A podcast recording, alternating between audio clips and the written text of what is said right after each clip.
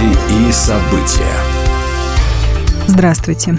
С новостями религиозной жизни в студии Екатерина Ватуля.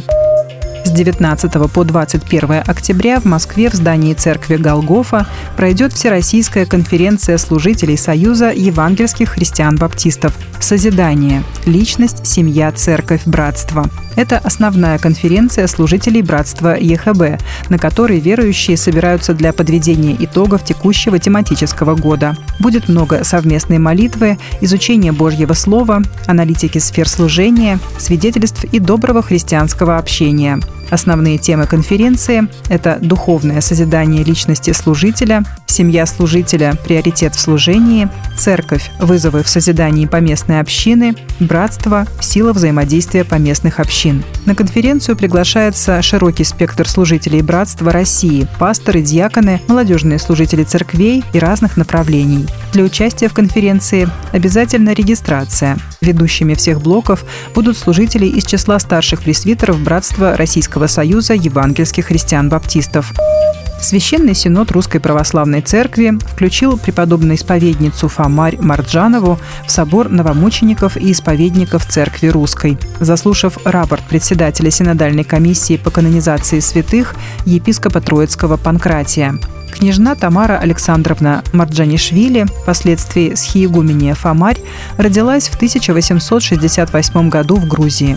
После кончины родителей она приняла постриг в монастыре, а в 1905 году была назначена настоятельницей Покровской женской обители в Москве. В 1924 году скит был закрыт, а в 1931 схиегуменью Фомарь с двумя сестрами ее обители арестовали и приговорили к ссылке в Иркутскую область.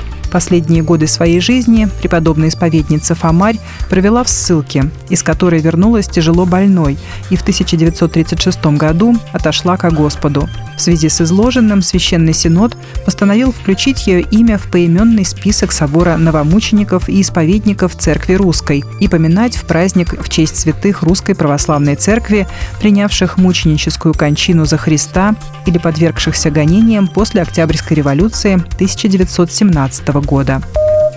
С 8 по 30 сентября в Южной Корее проходила конференция «Глория» под названием «Божья глубина», в это время взрослые и дети открывали свои сердца для Божьего Слова, чтобы позволять Святому Духу изменять их характер и показывать безграничность Его любви.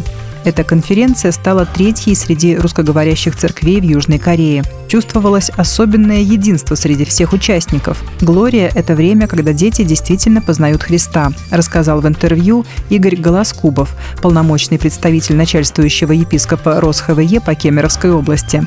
Миссионеры Объединения Церквей Христа Воскресшего Андрей и Вера Кудрявцевы отметили также, что эта конференция стала самой многочисленной по количеству детей и церквей, принявших в ней участие. Особый вклад в проведение Глории внесли пасторы Александр и Елена Угай и все русскоязычные церкви, которые приняли участие в подготовке и проведении конференции.